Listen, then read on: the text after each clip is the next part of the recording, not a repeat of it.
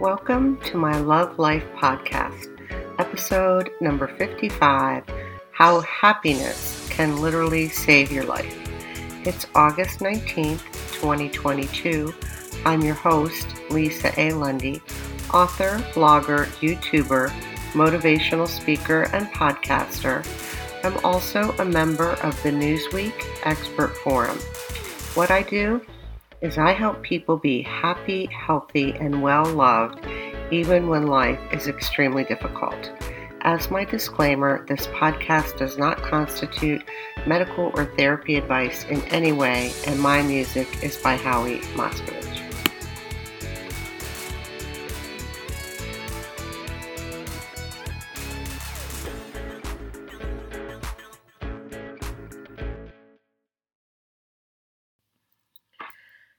Happiness can literally save your life. Wow, that's a powerful statement. I'm well aware, and I'm letting you know right out of the gates that this is my assertion and this is my position.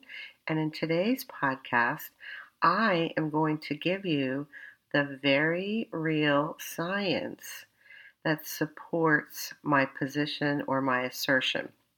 So, um, I'm going to deviate a little bit in this podcast from my typical design because I really want you to understand the science behind my assertion, of course, because that's important.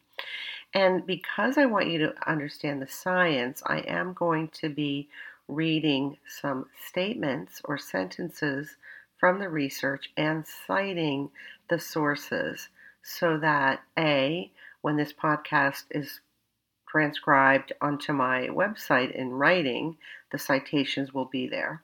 And because I think it's important for you to know what the citations are, and because it's the proper thing to do. Anytime you use someone's research, it's the, the moral, legal, and right thing to do to cite the cite the uh, source of the research.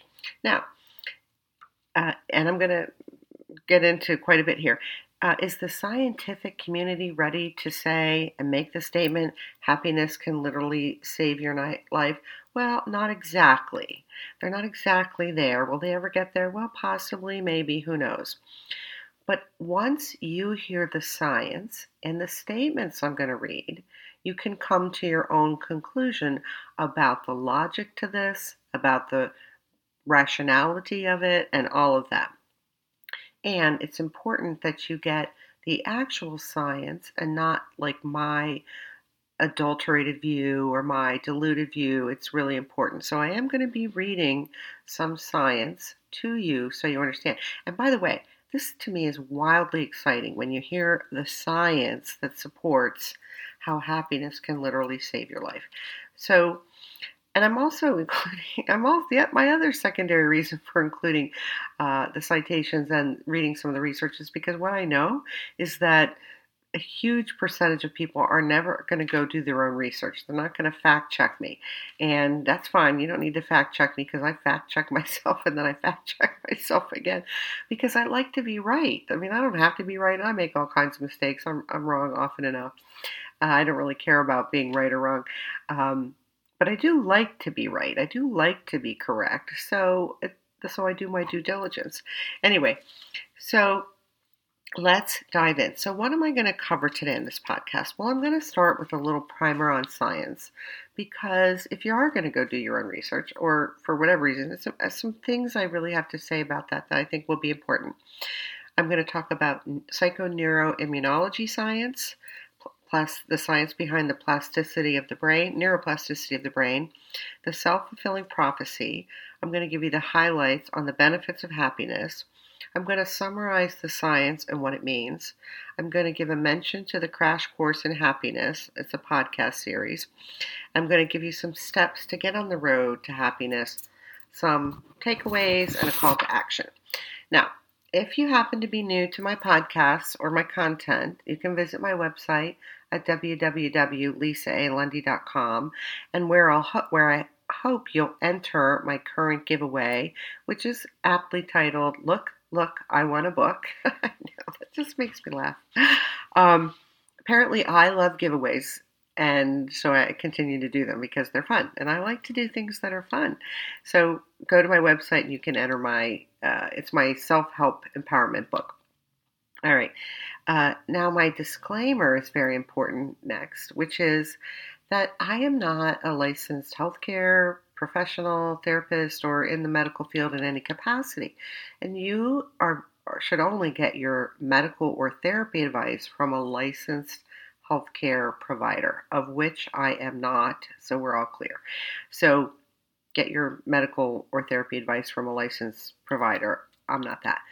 Now, if you happen to be thinking of harming yourself, or you happen to be feeling like life is hopeless, or you're suicidal, what I'm asking you, and I'm, I beg you to do it too, is to to get on the phone and call the National Suicide Prevention Lifeline at 1 800 273 8255.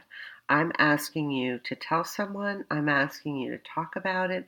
I, I would certainly encourage you to post it on social media if that's the avenue that would work best for you, or if that's the only avenue you have. Just ask for help because I promise you that people will help you. They will help you. It might not be the people you want to help you or you expect, but there is help available. Now, the next piece uh, is what I'm calling a primer on science. And this is very important because science can be a little tricky. And if you happen to be a lay person like myself, then there's some things that would be helpful for you to know. So, I am a layperson. I don't have a science degree and I don't have any particular training in science, although I have a couple decades of using the science and research to produce amazing, amazing results. So, uh, my earliest science allowed me to save my uterus, which was deemed not savable which allowed me to have three children later naturally without reproductive technology. So, of course, that would make me a diehard fan of, of science. And the second thing that science and research helped me do was to save the life of someone that I love, which is amazing.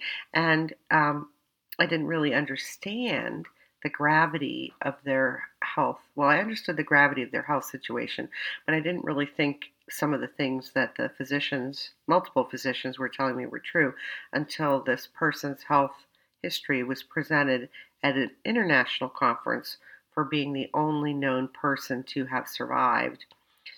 And after I found out that, I thought, hmm, yeah, they probably were telling me the truth that people don't survive that anyway, so science, in my view, can be wildly helpful. I mean, I just gave you two compelling examples.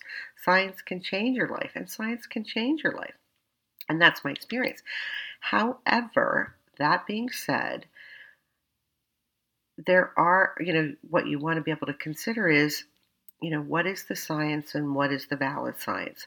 And I'm talking about this because um, someone recently asked me about a term which happens to be um, the imposter syndrome. And I thought, hmm, I haven't heard of that before. Hmm, I should go look that up. I mean, I did get a sense from them of what they were talking about. So I want to highlight, we're going to use the imposter syndrome to kind of highlight the, the pitfalls and some things about science, which are really, in my opinion, extremely important. So let's look at um, the imposter syndrome. So if you and you know if you use PubMed, which is my search tool for science, because that's where the research articles and studies and whatnot is housed. It's the U.S. government sanctioned and approved warehouse for science and research. Now, if you go on the PubMed site and you do a search for low self esteem, you'll get roughly, or at least when I did it, 17,422 search results. If you look up depression as a keyword, you will come up with 583,704 results. Now, psychoneuroimmunology, that term yields 2,968 Neuroplasticity, 67,350. Happiness, just happiness, is 21,490. And angiogenesis is 133,299. Now, now, just we're going to we're compa- comparing and contrasting so you get a sense of this. So if we look at some fairly new science, we're going to look at three fields of science that are fairly new. And these are from the 1990s. So anything, any science from the 1990s, I hate to break it to you, it's pretty new. Might not seem new to you, but science has a whole process.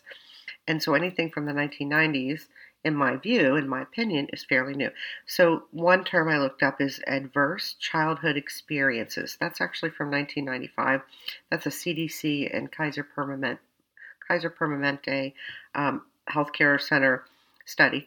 And that adverse childhood experiences, that has 5,801, which is pretty, like pretty high for something fairly new. Post traumatic growth uh, it has 2,522, and emotional intelligence. Emotional intelligence, which really kind of started out and really blossomed, really started to take off in the early 1990s or in the 1990s, has 105,071 search results. So those are fairly new in terms of science. Now, when I Googled the imposter syndrome, which is purported to have originated in 1978. So we're not talking about the 1990s. We're talking about the late 70s. Imposter syndrome had 113 PubMed search results. An imposter phenomenon, another terminology, had 145. So that's a big contrast. You know, looking at you know, post traumatic growth as a new, relatively new science, still had 2,522. So I did a little bit more digging to say, hmm, what's what's the reason behind why there are so few search results and, and references in PubMed for imposter syndrome or imposter phenomena. And I found a research article that talked about the fact that the studies really weren't replicate they couldn't be replicated, or there were issues within the research that they didn't meet the gold standard for research because there there are well established guidelines and benchmarks for science research and studies and if you don't meet them then you know so so my point is that science and research well it's a little tricky when you get going um, is extremely valuable. I mean, allowed me to have children and save the life of someone I love. That's pretty powerful. And yet, there are things in medicine and science that are kind of what's referred to as like either pop culture or pop psychology or, you know, kind of faddish.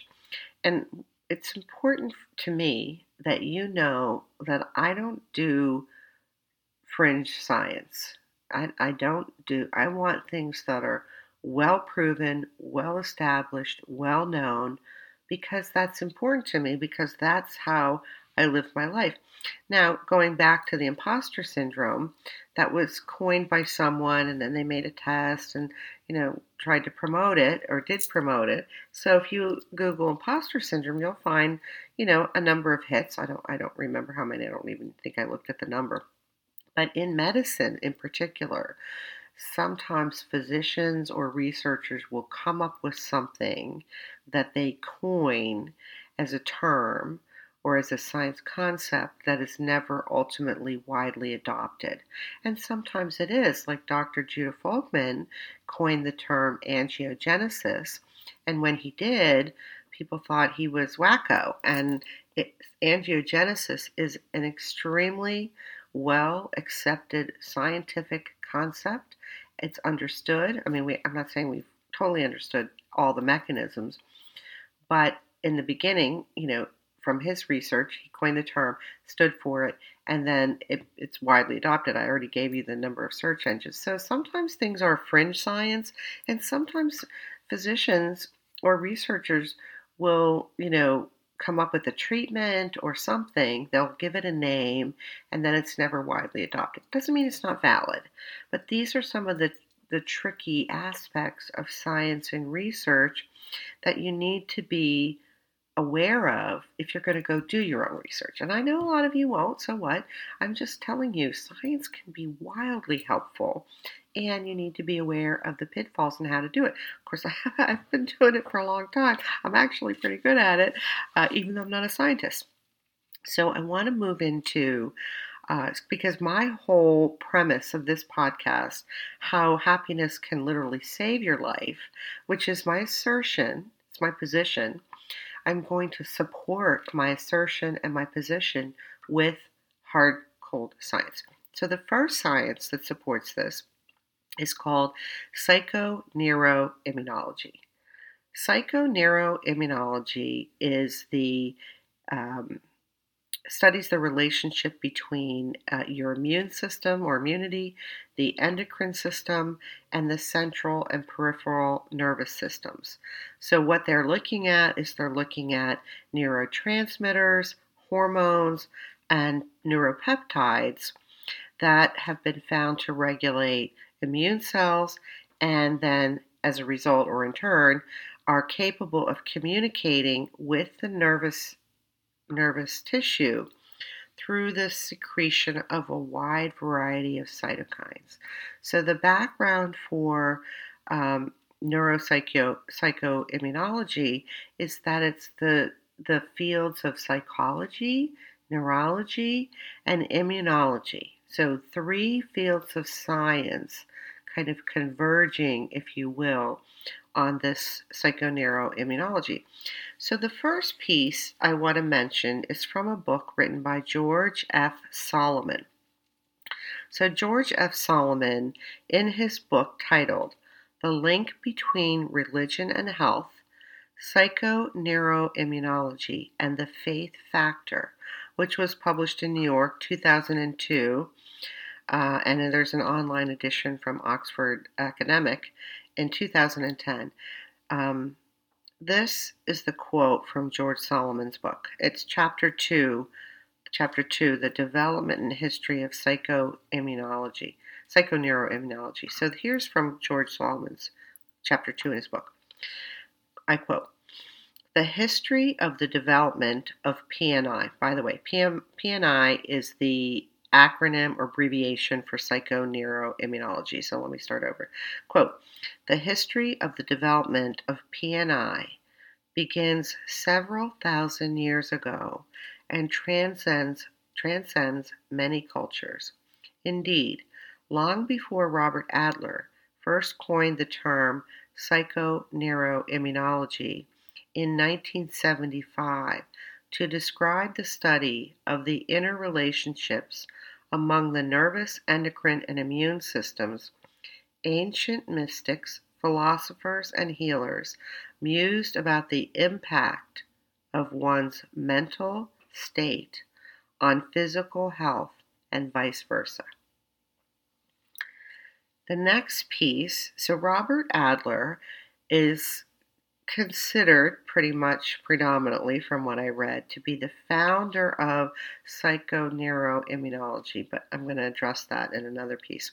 So this is from um, the journal ILAR, which is the uh, it has to do with laboratory animals. That's what the journal is. But it's ILAR Journal, Volume 39, Issue 1, 1998, pages 27 through 29 by Robert Adler. So there's this is the quote. I quote: There are now abundant data documenting an association between stressful life experiences and changes to immunologic reactivity. And the next statement from the same source quote, again, in keeping with the reciprocal nature of the relationship between neural and endocrine and immune responses, there are data indicating that immune status influences behavior. End quote my next piece. So I hope you're really starting to take this in. First of all, we've got George Solomon talking about this is thousands of years old that, you know, mystics, philosophers, and healers have been musing about your mental state impacting your physical health and vice versa.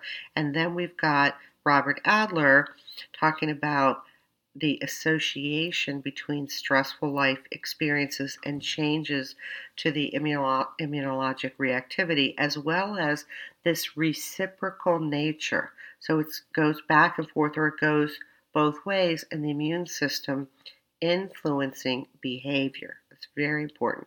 So, my next thing that I'm going to quote to you is from uh, psycho, a study called Psychoneuroimmunology hyphen development developments in stress research. Now, this is by uh, Rainer Straub and Maurizio Cutolo. Um, I'm seeing if the date is here. I don't have the date, but that's the that's the citation. If you just Google psychoneuroimmunology developments in stress research, you'll find the study right away. So this is a quote from their article. Quote: The brain can interfere with the immune system where chronic psychological stress inhibits many functions of the immune system. On the other hand, chronic peripheral, peripheral inflammation, whether mild during the aging and psychological stress or severe chronic inflammatory diseases, clearly interferes with brain function, leading to disease sequelae like fatigue but also to overt psychiatric illness. Continuing, this is still a quote from them. In recent years, it has been observed that psychological stress can be disease permissive, as in chronic infl- inflammatory diseases, cancer, cardiovascular diseases, acute and chronic viral infections, sepsis, asthma, and others. So before we move on to the next one, and again, this is from Psychoneuroimmunology De- Developments in Stress, Rainer Straub and Maurizio Cutolo. The brain can interfere with your immune system. There, that's the first sentence, part of the first sentence I started to re- read to you. So the brain, your brain can interfere with your immune system, and you know, leading to disease and psychiatric illness. But also that statement, I'm going to read it again. This is a direct quote because I really, I really want you to let this wash over you and take in the significance of what I'm saying. I'm actually not saying it, I'm just re- reading it from the research. Quote in recent years, it has been observed that psychological stress can be disease permissive, as in chronic inflammatory diseases, cancer, cardiovascular diseases, acute and, vi- and acute and chronic viral infections, sepsis, asthma, and others. End quote. Next, we're going to talk um, I'm going to give you a little bit of research from George M. Slavich, S L A V I C H, in his book, The Psychoneuroimmunology of Stress and Mental Health, which is an Ox, you can find Oxford handbooks online. So that again is Psychoneuroimmunology of Stress and Mental Health by George M. Slavich. And this is, I'm just going to read this because I really, really want you to get the direct statements of these scientists. Psycholo- quote, psychological stress is a key factor that can induce and sustain inflammatory activity. PNI has, or psychological psychoneuroimmunology has yielded numerous discoveries that have helped to greatly clarify how social, psychological, and behavioral factors influence the activity of the immune system, how the immune system affects cognition, emotion, neural processes, and behavior, and how these bidirectional interactions shape risk for a variety of mental and physical health problems, including anxiety disorders, depression, post traumatic stress disorder or PTSD, cardiovascular disease, chronic pain, certain cancers, and neurodegeneration. End quote. Continuing on from the same George M. Slavich, Psychoneuroimmunology of Stress and Mental Health, Oxford Handbooks, this is another quote. Quote, one of the most basic and fundamental cornerstones of PNI involves the discovery that components of the immune system involved in inflammation are influenced not just by factors such as viruses and bacteria that are present inside the body, but also cues, signals, and events occurring in the external, social, and physical environment. End quote. That last statement that um, it's not just bacteria and viruses in the body, but also cue signals and events occurring in the external, external social and physical environment is from Glaser and Keel, called Glaser, 2005. But if you go to his citation, you'll find it because he cites different things. So that is some of the critical pieces of psychoneuroimmunology. So it's disease, it can be it can be disease permissive and not just for viruses and bacteria. And it's a reciprocal going both ways relationship and the external social and you know events, signals and clues can have an impact. So I think that's enough on psychoneuroimmunology. If I was talking to people who were diehard researchers, I could go on, but I think that gives you the high points. That's really, I think this is so, so amazing and so critical. Next, I want to briefly touch on so, all of these things I talked about are very, very serious discoveries in science and very, very critical to my assertion and position. The next piece I want to cover in science is neuroplasticity of the brain. This is not something, it's something well established in science, but not something that we talk about widely. So, neuroplasticity of the brain is basically the capacity of brain cells to change in response to either intrinsic or extrinsic factors and can have and and it could be positive or negative at any age across you know your entire lifespan. So neuroplasticity is kind of the umbrella term that refers to your brain's ability to change, adapt, modify both structure and function throughout life in response to experience.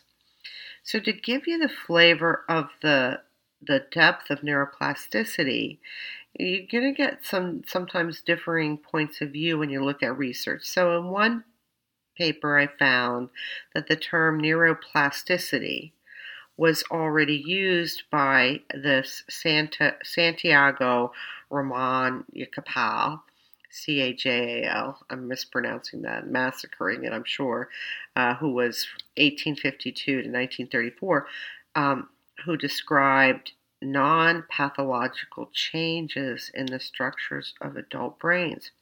So he's considered the father of neuroscience. However, if you look at other historical renditions of the history of neuroplasticity, you'll find that William James, who was a psychologist and a philosopher, is kind of attributed or often credited as being the originator of the concept from his 1981 textbook, Principles of Psychology. Now, um, William James linked neuroplasticity with habit formation.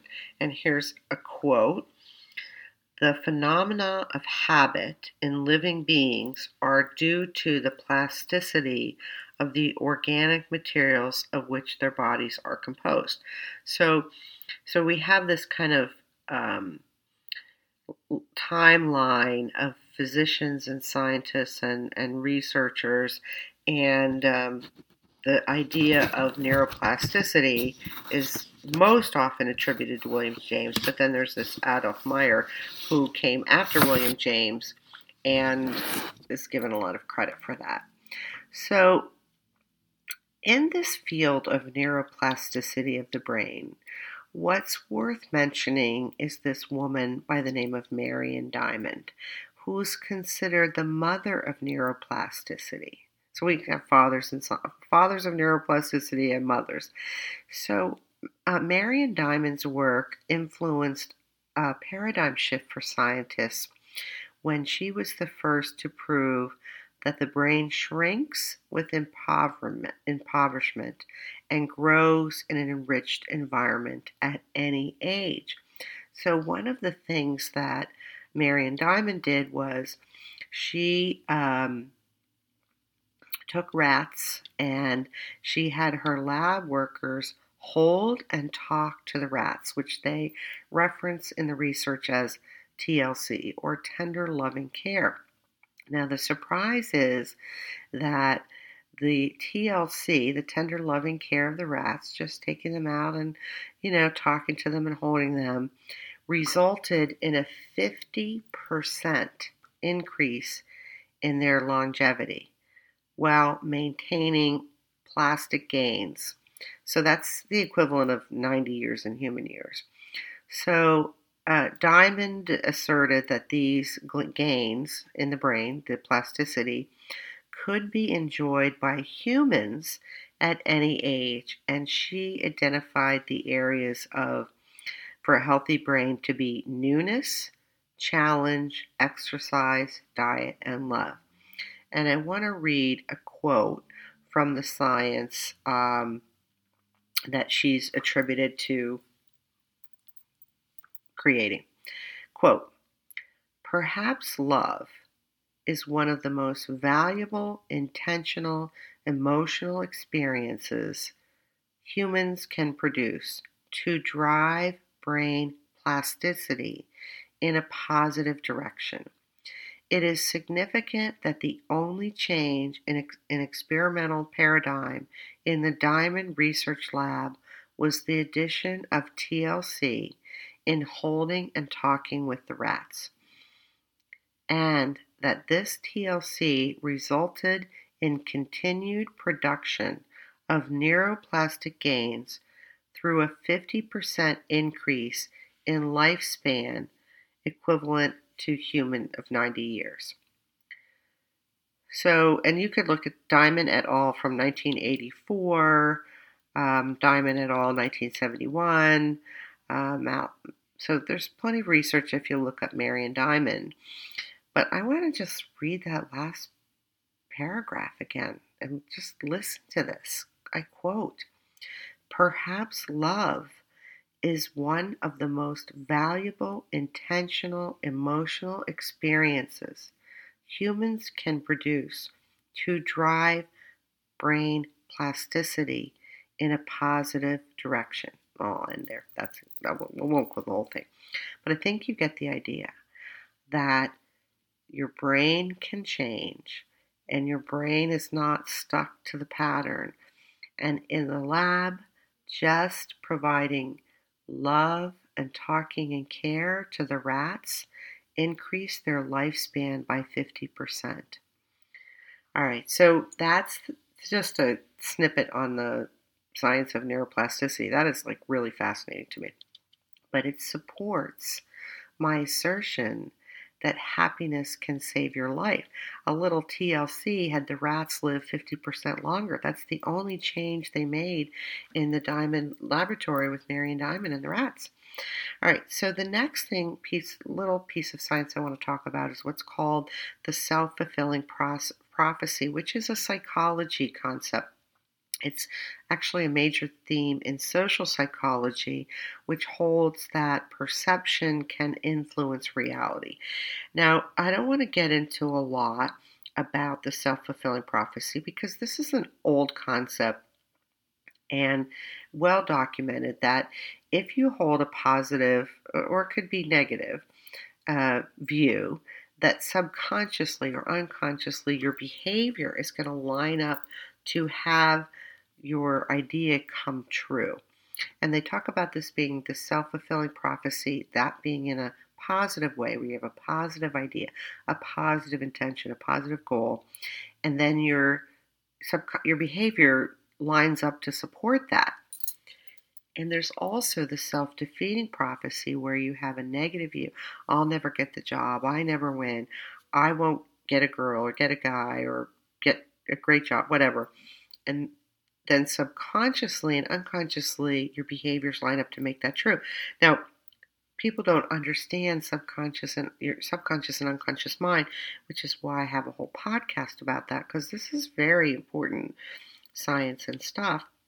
So your your underlying thoughts and decisions and uh, emotions laying around in your subconscious, unconscious mind drive your life without you knowing it. But the self fulfilling prophecy has a dramatic impact on your life, which is all the more reason, by the way, to understand your core values and your core beliefs because your core values and your core beliefs inform your emotions, inform your decisions, inform your choices, inform your behavior. And these are all things, if you're not conscious of your core values and beliefs, then that's all happening under the radar. Like you're not aware of that. So that's another piece that I'm going to put all together. So before we uh, kind of summarize the science for you, I want to give you the highlights on what we know about the, the benefits of happiness. Because the scientific benefits because happiness has actually been researched over many de- decades. I think I might have mentioned earlier that PubMed has or maybe I didn't, 21,498 search results on the keyword of happiness. So there's a good amount of research. And one of the things that is, is pretty clear and established is the, is the health benefits. So some time ago, quite a while ago, I called the research to look at what are the benefits of happiness. And interestingly enough, I've done this for many different topics, and it's kind of a little disappointing to me that I frequently don't find a good all in one comprehensive list. And I think the first time I bumped up against this was years ago. I was creating a, a list of kind of signs or symptoms of low self esteem, which is predominant. I mean, it's like 85% of the world has low self esteem. But I would find a, a source that cited, oh, there's there's the top 10 signs of low self esteem. Another one was eight, another one was five, another one was whatever. And none of them matched up, they, they weren't the same. I'm like, hmm. So this is a list of benefits from the research from all kinds of sources because I couldn't find one really good source that listed everything. All right, so number one, happiness feels great. Well, that's kind of a duh, we know that. Happiness is actually good for your heart. In other words, we know scientifically it's protective for your heart. Happiness helps build your immune system. Happiness helps you combat stress more effectively. Happy people have less aches and pains. Happiness helps combat disease and disability. It can lifen your le- life lengthen your lifespan by up to 10 years. What we know from the research is happy people are less likely to get sick. Happy people have more friends, are more successful. Being happy makes life easier. Happy people have more rich and meaningful conversations. Happy people smile more, which, according to the research, makes them perceived as more generous, trustworthy, and extroverted. Happy people exercise more and eat better, according to the research, are more productive, more creative, earn more, are more satisfied with their jobs, are kinder, are more loved, are viewed as better, well regarded leaders. Happy parents engage in more positive parental behaviors that also happens to influence positive outcomes in their children, like in terms of the child's motivation, achievement, and peer relationships. And lastly, happiness is a sexy and attractive quality. So that's kind of pulling all different sources to come up with one master list. But wouldn't you love to have those benefits? Well, yes, you would. And isn't it interesting that we know scientifically that happiness is protective for your heart and provides, you know, cor- uh, car- cardiac benefits? So you can have those benefits, and this is where we're going to end up eventually. So I want to kind of pull together the just couple aspects of the science that I just talked about. So, if we look at psychoneuroimmunology, what we know from that is that your thoughts, behaviors, and, and emotions impact your neur- neurons and your immune system, which can be per- permissive for diseases and chronic health problems, including viruses and sepsis, cancers, etc. So, something that can be permissive something else could be protective. So, logically, you know, if we know, we know from the science that certain thoughts, behaviors, and emotions impact your neurons and your immune system, which can be permissive for diseases, including sepsis, virus, cancers, etc., then logically something could be uh, protective, right? That's just logic. If something can be permissive, we can be protective. Now, from neuroplasticity of the brain, I'm going to add that one sentence. Perhaps love is one of the most valuable, intentional, emotional experiences humans can produce to drive brain plasticity in a positive direction because the rats only got a little TLC and their lifespan increased by 50%. So when we add in now the self fulfilling prophecy, you know, it's central to this whole uh, assertion I'm making because it changes perceptions and changes your reality, changes what happens. So, to kind of wrap, summarize all of this, your thoughts, your emotions and your behaviors, as well as clues, signals, and events occurring in the external, social, and physical environment have the ability to impact your health. That's directly from the research. Um, and it is the mind body connection that George F. Solomon's book that I previously stated you know, has pointed to how many thousands of years people have been musing about this and talking about this. So, the research on happiness specifically, separate from neuropsychoimmunology or plasticity, neuroplasticity, is compelling about the positive impacts on health that happiness has. Not just your physical health, but your emotional health. So, I'm basing my conclusion that happiness could literally save your life based on psychoneuroimmunology, neuroplasticity of the brain, the science that supports the impact of happiness, and the self fulfilling prophecy. So, those are the pieces that, in my humble opinion, completely support the position that I'm taking, that I've taken, that I've taken my whole life actually, that happiness can literally save your life because it literally can, you know, improve your health and, you know, blah blah blah. There you have it. That's my summary. That's my position. Now, just to, because this is about how happiness can literally save your life, I want you to know that I have a crash course in happiness. Of course, it's free. That's three podcasts part one, part two, part three, and a crash course in happiness that highlights the elements, kind of the structural pieces of happiness, because happiness is not a simple matter of, well, I'm just positive thinking. No, that is total BS. Positive thinking is valuable, and I'm not dismissing or dis- demeaning in any way the value of positive thinking. But if you think that's all you need to be happy in life, I am here to tell you I disagree.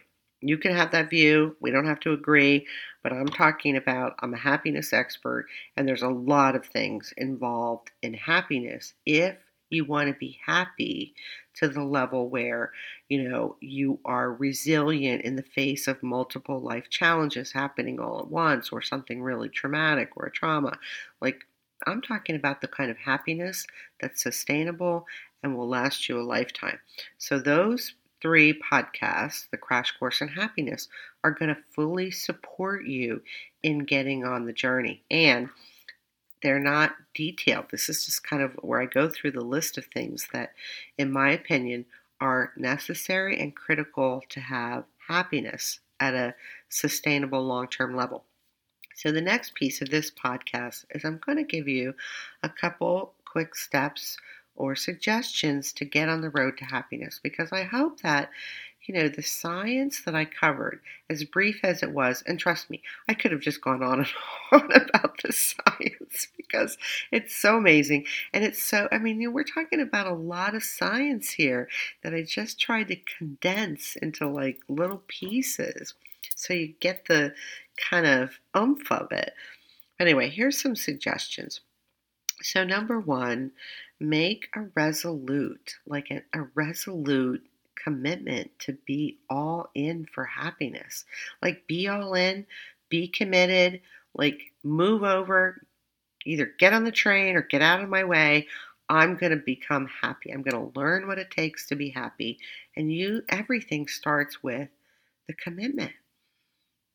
Everything starts with a commitment. So make a commitment. Number two, and I was talking to somebody last night. It's very interesting. This next suggestion actually came from a woman I was coaching a long time ago. I won't say how long ago, but make a team, get a team together, get a buddy, you know, to go on the journey with you. Because I was actually coaching this woman ages ago. And what I didn't know is after she would get off of our coaching call, she would call her mother and then she would call her aunt separately. She just, because she was so excited and she would tell them what because they had kind of said, "Oh, oh, keep us posted. Like, what you know, what's your homework or what what what are you supposed to do between now and next week? And and call me next week. I want to know. I want to." And so they were following along. Her mother and aunt were following along this journey, and in the end, as a result, the mother, her mother, and her aunt like changed their whole lives because she was sharing with them my the assignment she had and what she was doing and what we were covering. So the way to make it really fun and enjoyable is to create a team, to get a buddy and take someone with you. Take someone with you. Don't do life alone. I mean, I'm doing life a little bit alone because I'm single, and I'm not going to be single forever, people. Someone's coming eventually. I'm not doing anything about it, but someone's going to show up eventually. But no, I don't do life alone. In fact, I'm just with a whole group of people starting a social outing club just because I'm not a fan of doing life alone. Uh, I mean, you know, you can, but I don't recommend it. My next suggestion is to make the journey fun and playful. I'm a die I'm a diehard fan of fun. I'm a diehard fan of playful. Like, okay, sometimes people think I'm like five years old because I really like to have fun and I really like to play. Although I am very serious about goals and whatnot. But you can make anything fun. I mean, I used to make business meetings fun. People just kind of like marvel at how, how the business meetings were so much fun you. You can be productive, but make the journey fun with your team. So create a name. You could create characters. You could take, you know, you could become become your favorite superhero. You, you know, there's all kinds of ways. Definitely have parties. Definitely have events. Definitely do rewards. Definitely, definitely, definitely, because that'll make it really fun. Like life is so hard. Life is just so hard bring fun into it, bring play into it. I do actually have a podcast on having more fun and play in your life, and that might be helpful to you. But, like, you know, come up with a name for your team or a name for the Odyssey or the Journey or whatever you're going to call it. Like, just make it fun. I just don't know why you'd want things not to be more fun. I don't know. My next suggestion is having emotions as a superpower. Now, this is um, the subject of a Newsweek article that I just, uh, Newsweek.com just published under their expert tab. And so if you go to Newsweek.com, and click on the expert tab, you'll find my article about emotions as a superpower. So you can start to use your emotions like a superhero. But definitely, emotional intelligence will change your life and it will absolutely help you be so, so much happier because you have to grow and build skills to get to the point where you have high emotional intelligence. It's not an overnight process, none of this is overnight. Like, it's just not overnight. But you could have this amazing journey or odyssey or trip or whatever you want to call it. And get a team. It could be coworkers, family, friends, neighbors, whatever. Like, really go wild with it to bring happiness into your life and then watch how it changes. My next suggestion is self care and self compassion. Most people, many people, are just not really great at taking care of themselves, and it's self compassion. And when you take care of yourself, and there's a whole lot involved in self care, okay, that's not just like get eight hours of sleep. That's no, there's a lot more to self care than just eat right, get some sleep. No, I have a whole pod, whole podcast about self care and self compassion because it's not simple, but it, I mean, it's not hard. None of this stuff is hard, people. Like, it is not hard. It just takes time and a willingness. But get on the road to having self care and self compassion be a part of your life. I mean, I am a big fan and big proponent of self care. I do it every day. I, you know, I feel great. I mean, I feel like I have the energy I had when I was like 20 something. And um, I did do a lot of work on myself, though, to develop self compassion, which I talk about in that podcast because I was really hard on myself, like most everybody else. Not anymore. Um, so get going with self care and self compassion. That's going to help you to on the road to happiness. And lastly, like get therapy if you need therapy. Ask for help if you need help, and have no shame or embarrassment. I mean, throughout my life, I've had many major successes and really amazing stuff happen. And there were, and I've also had the an equal, not equal amount, but a lot of very serious traumas and life challenges. And there were times where I've, I asked people for help, and I don't have any shame or embarrassment. Of course, I don't love asking for help. It's not my favorite thing. Okay, it's probably on the bottom or, or the top of my least favorite things. But I do it because sometimes you need to do that. So here's your takeaways from this podcast. It's time to recognize that happiness is too important to your health and your well being to wait for someday, maybe. Because lots of people are just waiting for this to happen or that to happen so they can start to take care of themselves or start to be happy. No, happiness is too important for you to wait. Number two, it's time to start putting together at least one buddy or team and make this a fun, amazing, rich journey because you can. You know, or you can do it alone. I mean, you know, it's your life, it's your choice. And takeaway number three it's time to start being in action. Action, action, action to develop new skills, new habits, new practices, you know, and do the work so that you can have happiness all the time or, or a pr- predominant amount of the time, even when life is very difficult. What I'm asking you to do as a result of this podcast is to get on the road of growth and development because that's the access to love. It's the access to happiness. It's the access to all the good stuff. And it helps you deal with the hard stuff because you don't get away from the hard stuff. The hard stuff is always going to be there, you know, sometimes more, sometimes less, but it's time to get on the road to growth and development. And number two, it's time to take people with you. Like, what are you going to be selfish and just like grow and develop yourself so you have this amazing life and leave your peeps behind? No, take them with you. And lastly, share this podcast on social media to help other people understand that happiness is too important to wait. That's it for now.